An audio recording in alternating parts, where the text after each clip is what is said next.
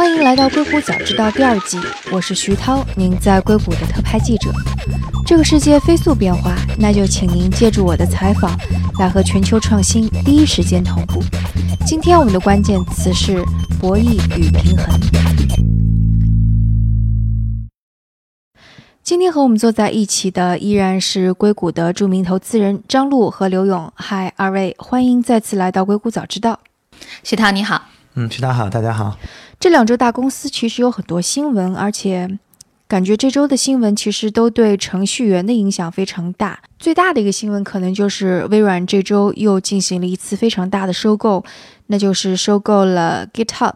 这是全球最大的代码托管社区网站，收购的金额也很高，是七十五亿美元。就这个，我觉得本身来讲的话呢，其实 GitHub 也做了很多年了，这个也算是一个比较好的退出。它现在其实它主要的投资方是 Anderson，呃，Anderson 大概用的股份还是至少是五到十之间，所以对他们来讲也是一个很不错的一个退出。你说的就是 Andreessen Horowitz 的那个创始人。没有没有，就是 Andreessen，就是这个基金投的，对，所以对他们来讲也会是一个很不错的一个退出。那从公司角度来讲的话，GitHub 本身我个人是一直非常喜欢的啊，它本身来讲的话，从开发者角度，他们也是觉得是一个非常好的开源的这样的一个开发者社群的一个平台。所以当这个消息放出来之后，我其实有很多这种 developer 的这种朋友，他们就我们开玩笑就说这个社区一片哀嚎，因为我就有这种感觉。对，因为因为本身他们觉得。说这是我们一个像是一个呃乐园一样，大家很开源分享，然后极客精神非常存在的这样的一个社区，这也是我喜欢它的一部分原因。但微软可能整体上一直以来在公司的形象上，以及和这种开发者的关系层面上，是属于另外一个角度。那包括它可能。不是那么开源，不是那么开放，相对偏可能信息垄断、行业垄断等等。所以当这个消息确实放出了之后，啊，一片哀嚎，然后开发者都不是很高兴这样的一个收购发生。但是从我的角度，我觉得从资本市场来看，这还是一个非常利好的消息，至少能够看到，其实像这样的，呃，做族群，还有说。确实比较偏重这个极客文化以及科技技术为核心本身的公司和平台，它还是可以获得一个比较好的一个退出。我想可能那个我们的听众当中不一定就有很多听众，其实也不一定是程序员，所以能够简单说一下，说为什么这个 GitHub 这么举足轻重，然后以至于程序员会一片哀嚎吗？GitHub，我我刚才陆总说的那句话里面，我突然想到一个比喻啊，就是。不一定很恰当，但是我觉得可能会比较准确，就是像一个老妇人去包养了一个小鲜肉的感觉，所以小鲜肉这边有一片哀嚎。为什么呢？微软，你看我们咱之前做节目里面，咱们从来没提到微软嘛。微软在我们做投资也好，或者在 IT 行业的人的印象里，都是可能比较上一代的，甚至上上一代的，对吧？然后呢，启动比较迟缓，也没有什么 exciting 的东西。但是，但是微软现在市值已经超过 Google 了，你知道吗？它最近刚刚又 beat Google，它现在是对的。微软的市值现在比 Google 要高。所以他有他赚钱的办法，他不是那种 Google 那种很热血、很那个去哇，我要去做 AI，我要做 deep learning。然后 GitHub 这个社区呢，是我觉得也有段时间了，时间上来讲很久了。但是这个社区上的参与的这些 engineer，但是二零零八年是的创始的。但是这些参与的这些 engineer，他们那种开源精神，他们的这种在这个领域里边的开拓，包括很多新的项目都从上面做嘛，像 blockchain 啊这这些的，对吧？对对对，都是在上面做 open source。以前我们做投资的话。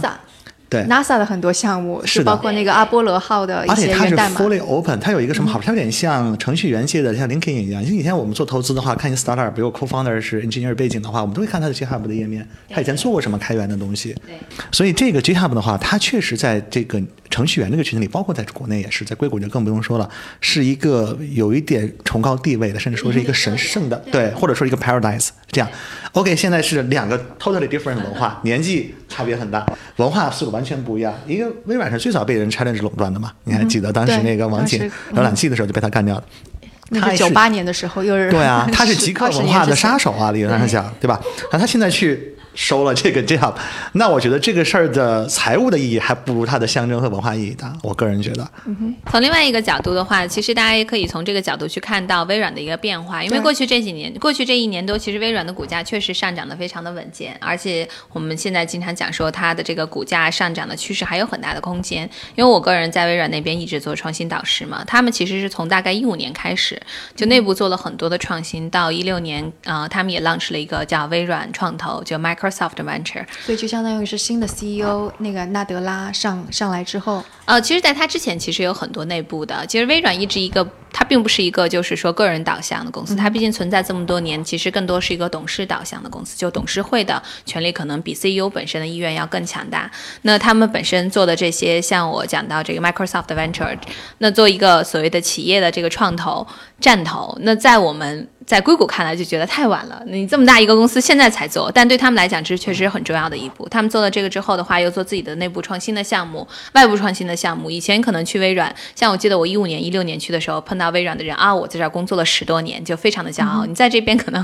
很难碰到一个说在谷歌或 Facebook 工作了很多年还没有跳槽的人。但是像我今年再去的时候，就很惊喜的发现，他们有些人进来就是说，我以前在微软工作了几年，但我现在做了一家公司，已经做到 B 轮，然后微软也是我的投资方，微软在跟我进行。战略合作，所以微软其实也意识到，他们错过了一个上一个相当于是互联网的这个时代，所以的话，他现在想在下一轮的时候可以尽快的去跟进。所以你看，他也做开源平台，萨做 CNDK，对吧？谷歌有 TensorFlow，可能在这边比较有名，他自己也做。那微软它毕竟巨大的优势就是它有很多的现金，它确实很有钱，它可能是这几个。呃，比较排名的公司里面现金最多的之一吧。那他现在既然有现金，然后又有这个意愿的话呢，他也在从外部、内部再去进行一些调整，自己做一些，比如说像这个开源的机器学习的平台，也想成为这个行业的标准的既定者。那现在他收购 GitHub，当然这些开发者一片哀嚎，但从微软来讲的话，他可能自己也在学着去融合，怎么样能够下一代和这个下一代这个人工智能的这个趋势可以去接轨，而且作为一个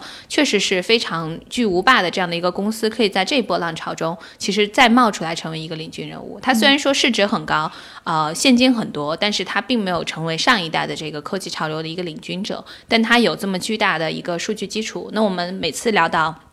这个数据隐私的时候，总聊 Facebook、谷歌，我没有想到微软的数据量才是非常海量的数据，而且它拥有的数据非常关键，那就是企业级数据，对商业的，对企业商业的数据其实都在微软的手里，而这些数据它其实的质量，还有说它的这个效能使用度是更高的。那它既然有这样的数据，它有没有能力去把它更好的用起来？有没有可能把自己对接到这种新兴的外界的创新的平台，而不是以前用固有的思维说我只是内部做创新？那说不定对。GitHub 来讲的话呢，也是一个不错的退出，因为，呃，虽然它是一个乐土，它是一个开发者的乐土，但是长线来讲，这样的一个企业，它到底最后的一个退出啊，商业模式怎么样，其实。也不是那么的乐观，又做了十多年，所以的话呢，我不好听点，就像 DeepMind 的找到了谷歌一样，那说不定 GitHub 找到微软之后的话，反倒对它未来的发展是找到了一个比较好的金主，让他们可以更加，比如说良好，还要保持原位的去发展下去。我我是看到说，去年他的那个 CEO 创始人 Chris 就有点想要不想当这个 CEO 了，他又觉得管理工作太重了，他可能也是比较 geek 的一个人吧，但是没有找到合适的 CEO。对我突然想起来啊，因为我们老师最近讨论，我们老师把眼光放在最近五年、十年，我们要把时间再往回拨一拨。其实，在那个时候，十五年、二十年前，微软在 run 全球最大的一个开发社区就是 CSDN 嘛，对对，对吧？所以包括中国嘛，中国 CSDN 那个 network，我觉得至少十年前是非常非常活跃。那时候还没有 GitHub，所以所有的程序员 Git 都是在这个社区里面去做。而那个时候开发的话，可能除了 Linux 以外，就是 Windows 开发者，Windows 开发者的人数是非常多的。当时五年前，大概一二年、一三年的时候，其实，在比如说在中国，微软一直在尝试拥抱这个 entrepreneur 的 community。当时同时做了很多，比如说原加速计划，比如说 BaseSpark，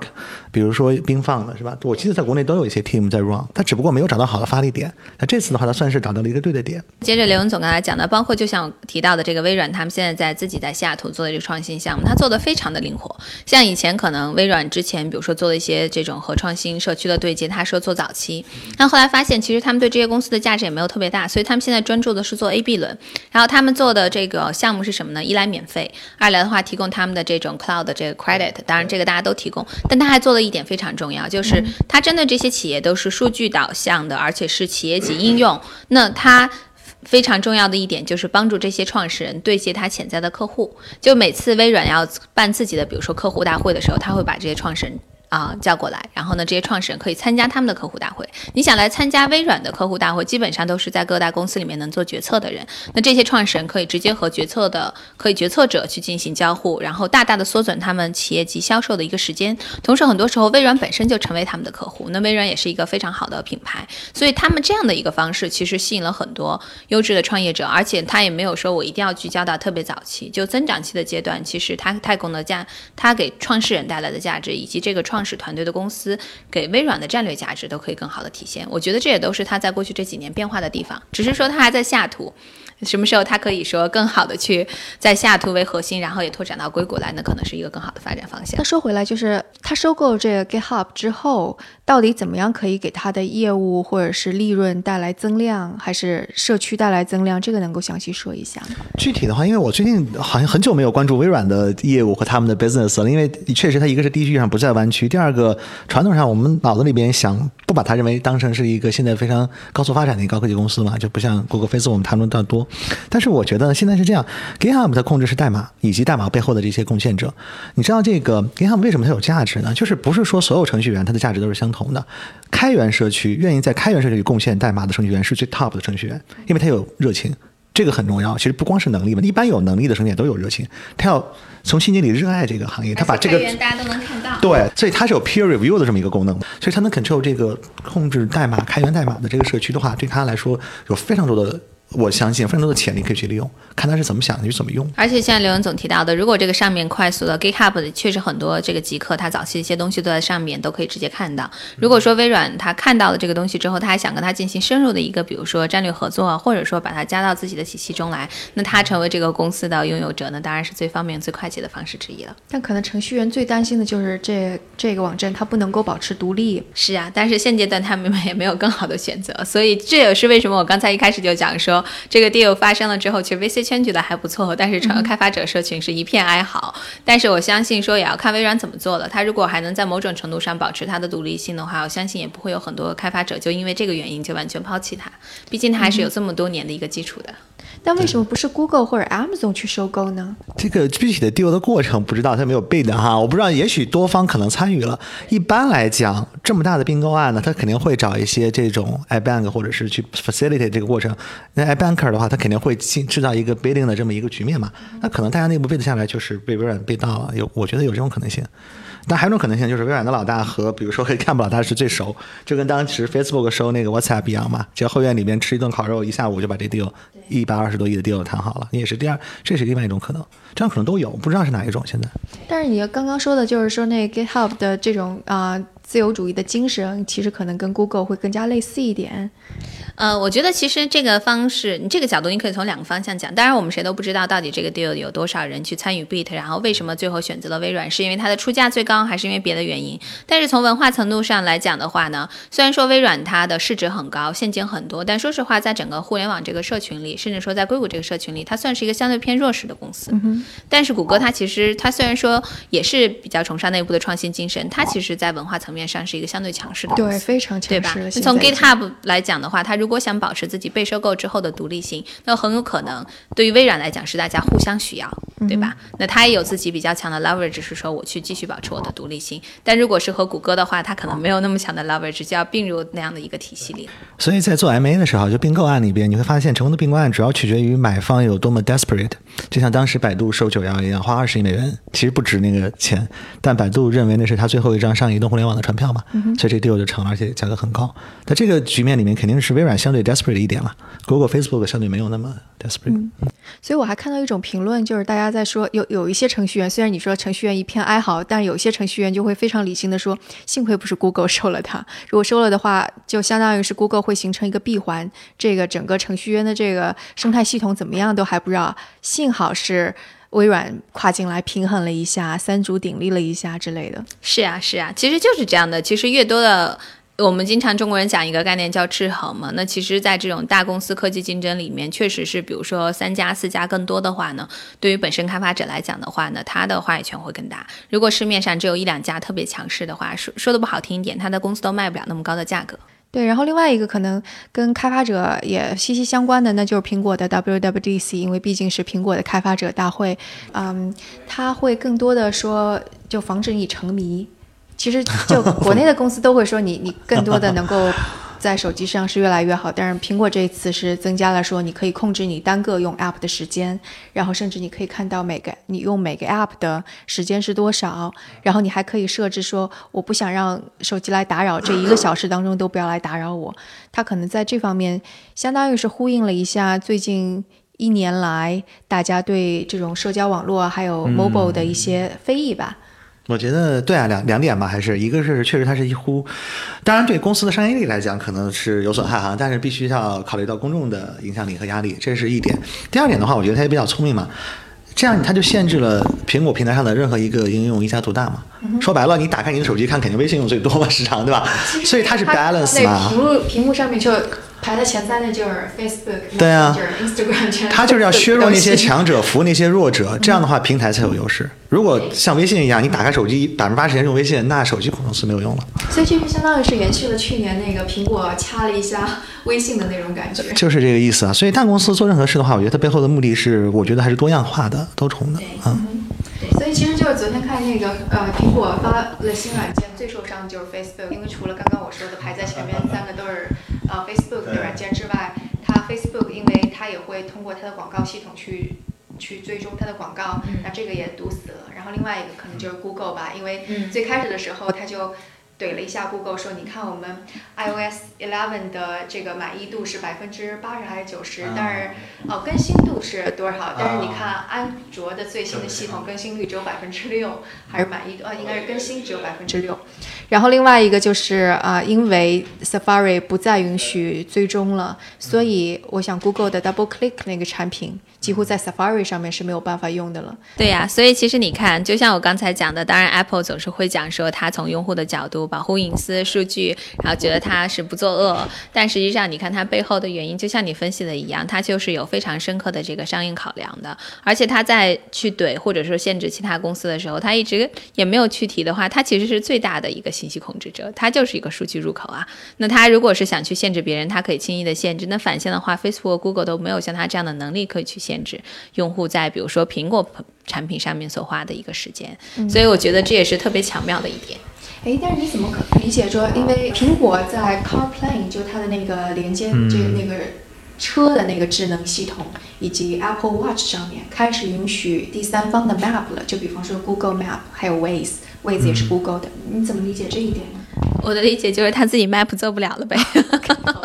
其实你想，Apple 当时花，他当时 Apple 花了多少钱？他花了大价钱、大精力去做，而且当时其实是啊，就是 create buzz，就是在市场上的这个新闻闹得很大，然后有很多人关注，最后做的很糟糕之后，我记得负责人引咎辞职。所以其实他们是本来是想把 App 自己完全做起来的，但现在发现不行。那从无论是作为手表，还是说他们这个 CarPlay，实际上它是深入。陷入到这种呃这个用户出行的过程中，那如果不允许第三方的这个 map 的话，它其实用户体验会差很多，所以它其实也是有点被牵制，不如开放起来，用第三方的 app，即使使用第三方的这个呃地图，比如说谷歌的地图，那还是在它的平台上，它如果有一天想限制了，它还是可以限制。对，其实这个之前限制过，很早以前，对，很早以前的时候，内置的那个那个默认的是 Google 地图和还有是 Chrome，后来换成了 Apple 自己的，但是确实不太好用，Google Map 要比它要强。我从来都不用，我也从来都不用。对啊，所以所以它反正这个 Map 用 Google 对它没有什么影响，他实际控制那些数据还是在他手里。对呀，其实说到 Google，可能他这两周也有一些麻烦，因为他在去年的时候跟那个美国的国家安全局是有一个跟啊研发人工智能的武器相关的这样的一个合同，但是因为 Google 之前也一直奉行说啊不作恶嘛。他的公司内部的一些非常有道德责任感的工程师、科学家就出来反对这个事儿，闹得沸沸扬扬的，内部也进行了一系列的争论。所以这两周的情况就是，因为内部闹得太厉害了，他已经就决定说放弃这个合同了。他把那个 "Don't be evil" 已经去掉了，这个 slogan 在他们公司的 statement。我记得就是前几个月我看新闻是有，你可以 check 一下还有没有。呃，对，Google 本身是个公众公司嘛，它又跟比如说传统的像洛克希德马丁也不一样，那个都是它只能做军火嘛，对吧？说白了，只能跟广普合作。那 Google 挣大钱的不是这个。第二个就是 Google 本身它的企业的，我觉得它的 mission statement 应该就是连接全世界的信息，对吧？然后 Don't be evil，这都是它的这个 statement。那它去做一些跟军事有关的事情，肯定是有违这个的。这也是为什么。Google 内部这么多人去反对，因为这些人 join Google 可能是不方不光是为了赚钱了，我相信还是有一种精神上的认同，他的那种 statement。那现在他有变化的话，那大家肯定是有不同的意见。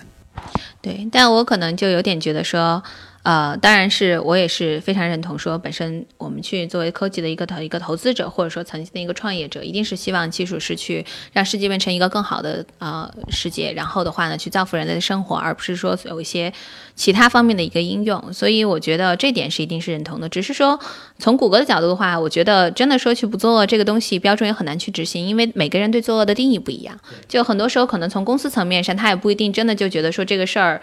他可能从他的出发点，他没有觉得作恶，他只是说帮助，比如说提高某个行业的一个效能，甚至说可能军工行业的一个效能。而且另外的话呢，我可能会稍微觉得说，现在硅谷整体存在的一个问题就是有点太政治正确了，或者说有点太左了，这可以是左对吧？有点太 liberal 了，就是对于很多这些。新技术的一些发展的一些推进的方向啊，包括对一些事情的反应，我觉得就是要允许不同的声音存在。如果说现在我在市面上能看到一部分，就是很多人说啊，Google 不能够用这个 AI 去进行这种武器方向的应用，但也有一小波人在说说，其实这个应用对行业的发展也是有用的。我觉得这个是我能够接受的一个画面。但可能现在就会觉得说，为什么只有一种声音？那是不是有点太政治正确了？是不是有点太偏向于一个方向了？而且本身我还是觉得说，我个人并不支持人。人工智能在军事方面的应用，但是谷歌不和国防部合作，就真的能够停止这个趋势吗？其实完全不能停止，就是因为这个技术不是说只有一家大公司会拥有。我觉得整体这个趋势很可能就是未来几年发展的趋势，而且说甚至说不是很可能，可能就是。注定的要往这个方向去走，整个人工智能技术在军工上面的一个应用，那各个国家都在进行这方面的探索，这方面的应用，数据驱动的精准打击，整体的这个行业的这个效能提升等等等等，这个是一个整个产业变革的一个机会。那谷歌它不和国防部去合作，那当然可能说它并没有参与这个过程。那如果它参与了，是不是它能够从某种方向去？比如说去啊，去去部分决定说到底怎么样去使用使用人工智能的技术，所以其实我本身来讲，我也会觉得说这个东西很难去评价它参与或不参与就一定是恶或不恶的。那到底他是不是参与就一定是作恶，不参与就一定是不作恶呢？这个东西很难去界定。那从硅谷的角度的话，我还是希望说以后再有这样的事情发生，如果有更多一点不一样的声音出来，可能会是更好，而不是说这一边倒的太过于政治正确。本身来讲的话呢，硅谷需要的是一个创新，需要的是一个多样化。那多样化的一个大环境，需要的是让每个人都可以去表达自己的观点，而不是说一定要是去从属某种。呃，非常价值正确或者说是政治正确的方向去说这个技术的一个导向。但其实我觉得这一点还挺珍贵的，因为如果你你把这一点不是放在硅谷，而是放在世界其他的地方，换一个国家，任何一个国家，甚至我们最熟悉的国家，你在想一个公司做出这样的决定，而且是一个超级大的订单，而且感觉好像是很爱国主义的背景在后面。你你觉得有多少的员工会做出这样的反抗？我觉得挺少的。我觉得也只有在硅谷，还有或者在 Google 才有这样的声音。我真的觉得这种政治正确太。太珍惜了，只是在硅谷这个地方看起来好像泛滥了而已。我我觉得就是就像我说的，如果现在这个情况出来是说，大部分人说不能够合作，然后也有一小撮人去发表不一样的观点，而且大家是允许的，是 OK 的，这个是我能接受。只是我是觉得说也不能太偏颇，就是如果是政治正正确到了另外一个极端，那不就也是失去了自由嘛？就是还是说。让这个环境里面的话，有人可以去从不同的视角去看问题，去分析问题，然后去做不同的一个决定。当然，公 Google 从一个公众公司角度来讲，它确实也是要考虑到很多方面，是不是对自己的公众形象啊，包括说现在和一些产业的结合，会由于这个订单受到影响。所以，我觉得它现在可能。就是停止和国防部的合作，对他来讲也是一个正确的决定。只是说这个过程中，还是希望能够看到更多样化的一个反馈。就我觉得政治正确当然非常的可贵，但是如果说这个环境可以让每个人都觉得我很安全，然后呢，我很自由的可以去表达自己。那可能是一个更好的环境。你刚刚还提到一点，我觉得也是一个蛮可怕的未来，也就是说，其实所有的国家都在都在进行这种啊人工智能武器的开发。然后担心是什么呢？挺可怕的呀，就是挺可怕的呀。但但就是在人工智能以前呢，大家也都是把其他的技术应用于军事嘛。就是你看人类科技发展的过程中，尤其是现代啊，就是发展最快的那段时间都是在战争时期嘛。啊，对，二战二战时候的核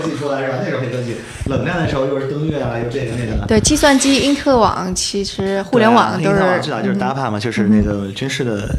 军用的目的的网站，对对吧？所以这个呢，关键看大家能不能足够克制。这这就上升到一个这个政治领袖的智慧了哈，就是说我们把这个东西做出来，但我们不用，哈，对不对？形成一个制衡，当然把它军转民就像现在。核制衡一样，对，是吗？军转民现在就变成核聚变发电了，然后互联网，现在大家就开始买买东西了，对吧？不是去打仗了，这样是挺好的事儿。所以呢，军事可以推动 AI 技术快速发展，我认为是可以的。关键是大家真不要用一个真塔，而是呢，哎，再回来把它转为民用。这得看之前的互联网啊，这不就三十年一个循环嘛，我觉得这个倒没有什么特别可怕的。所以这个就是要一个非常那个巧妙的啊、那个叫什么博弈。其实就是从另外一个角度，这也是为什么刚才我提到说允许不同的声音，然后说可以去有这个制衡，非常的重要。就技术本身。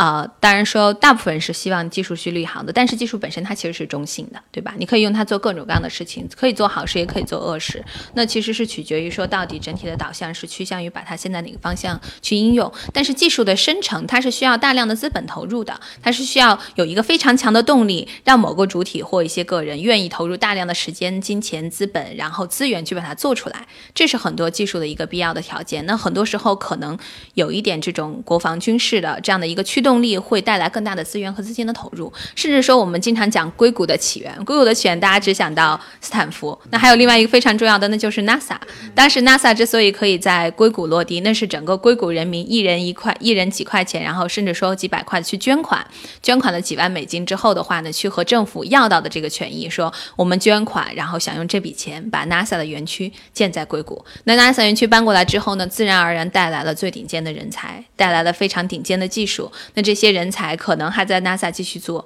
也会有些技术从 NASA 园区流出来，然后呢和当地进行结合，形成科技公司应该说。，NASA 甚至是给斯坦福带来了很多人才，吧？对先有 NASA，再有斯坦福这么有名气。斯坦福虽然立项时间比较长，但是它真正名气到了今天这个程度的话，跟 NASA 的贡献是非常相关的对。然后才有周边的这些我们所谓的 Silicon Valley 的这些公司嘛。对所以这是个这么一个次序。所所以你其实就很难讲说到底你你说如果没有 NASA 的话，也没有硅谷，那没有硅谷的话，可能就没有现在我们这些非常伟大的科技公司，也不会有像谷歌这样的我们说政治正确，然后希望用技术，甚至说其他的这些科技公司通过技术去为社会造福利的技术导向的企业。那但是它有一个启发点，就是原始点。那现在其实说实话，我们在另外一个节点上，就是我们在经历下一代的一个技术的一个基础技术创新、技术应用创新。那很多新技术的发展，甚至说快速的迭代成长，它是需要巨大的资源资本。的一个投入的，然后顶尖的人才。那当然，现在好处是说很多顶尖的人才也在工业界，但你也不能否认，就是军方它有很多非常优质的资源，它可能某种程度上能提升技术到另外一个量级。但是提升到另外一个量级之后，可能就是像你害怕的那种，到底是谁会使用它？那它会不会还像以前一样再去造福我们的民众？还是说它可能会先经历一个军方的使用阶段，再造福民众？对，所以所以可能还要补充一个信息，就是因为刚刚我们过多的说军方跟国家的力量导致这个科技的发展，但是硅谷为什么会成为硅谷，可能还是要说到，呃，五六十年代虽然二战时候有很多国家控制，但是也。美国也同时出现了另外一种反主流文化，不管是啊、类似于 hippie 的，或者是乔布斯所崇崇尚的那种不要受大组织来约束，或者对。硅谷人说的我不要穿着西装，我就要穿着我的 T 恤，为这种文化跟政府的对抗，这个非常重要，所以才形成了硅谷现在非常独特的东西。所以我觉得就是我们刚刚说来说去很有有一个关键词，也许一直没有就非常明确的说，但所有的话题都围绕，那就是呃各各个博弈方有多个博弈方能够制衡，不管说说。呃，微软它是一个弱势，但它通过收购，现在可以制衡 Google 和 Amazon，、或者说苹果，它通过它的设备来制衡 Facebook 和 Google 对数据的滥用，或者对我们刚刚说的说那个呃，如果美国国防部在用 AI，那是不是各个国家之间彼此的制衡，其实可以往科技往更好的方向推动，而不是发动战争？我觉得这个可能很重要。甚至说，你可能在看说，就像你提到的硅谷这种精神，你可以看到硅谷大科技公司，它现在也有能力去制衡政府啊。对就所以实际上，这可能是以前想象不到，说科技公司可以有这样的一个能力。它现在有能力去制衡政府，去影响一些决策的实现，包括甚至说，我们像去年有一个很小的一个例子，就是当时本来特朗普政府要出一个税改的方案，是说针对这些初创公司的这个我们叫 option，就他还没有拿到手的股票就要找找他征税。后来这个法案为什么没有通过呢？因为 VC 也有自己的游说能力啊，所以你会发现越来越多的可能，硅谷之前的态度是说我和政治无关。那我就远离政治，我自己发展。但现在发现，其实很多时候到后面可能还是会政治会你不跟他无关，但是它会影响到你，所以科技公司也以一个更加主动的方式是说，以前可能最大的金主是传统公司，现在最大的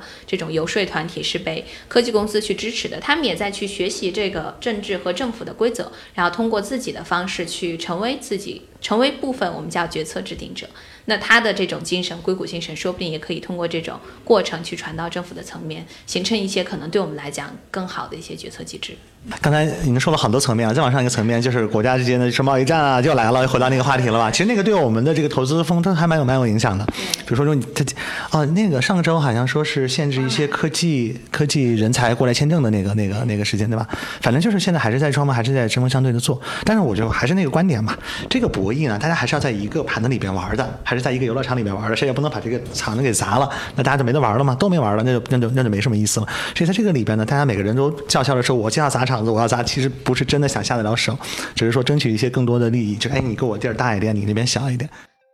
好，那今天的节目就到这里，多谢张璐和刘勇给我们带来这些精彩的观点和见解。啊，谢谢徐涛，谢谢也谢谢徐涛。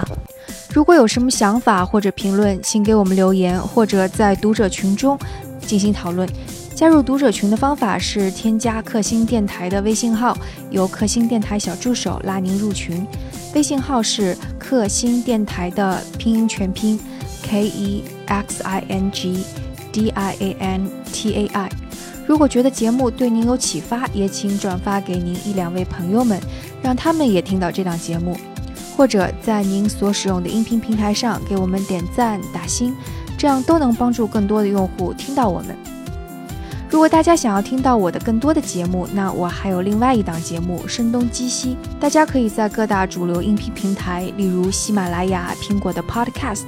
或者 Castbox 上搜索关键词“声东击西”，那都可以找到。那我们下次节目再见。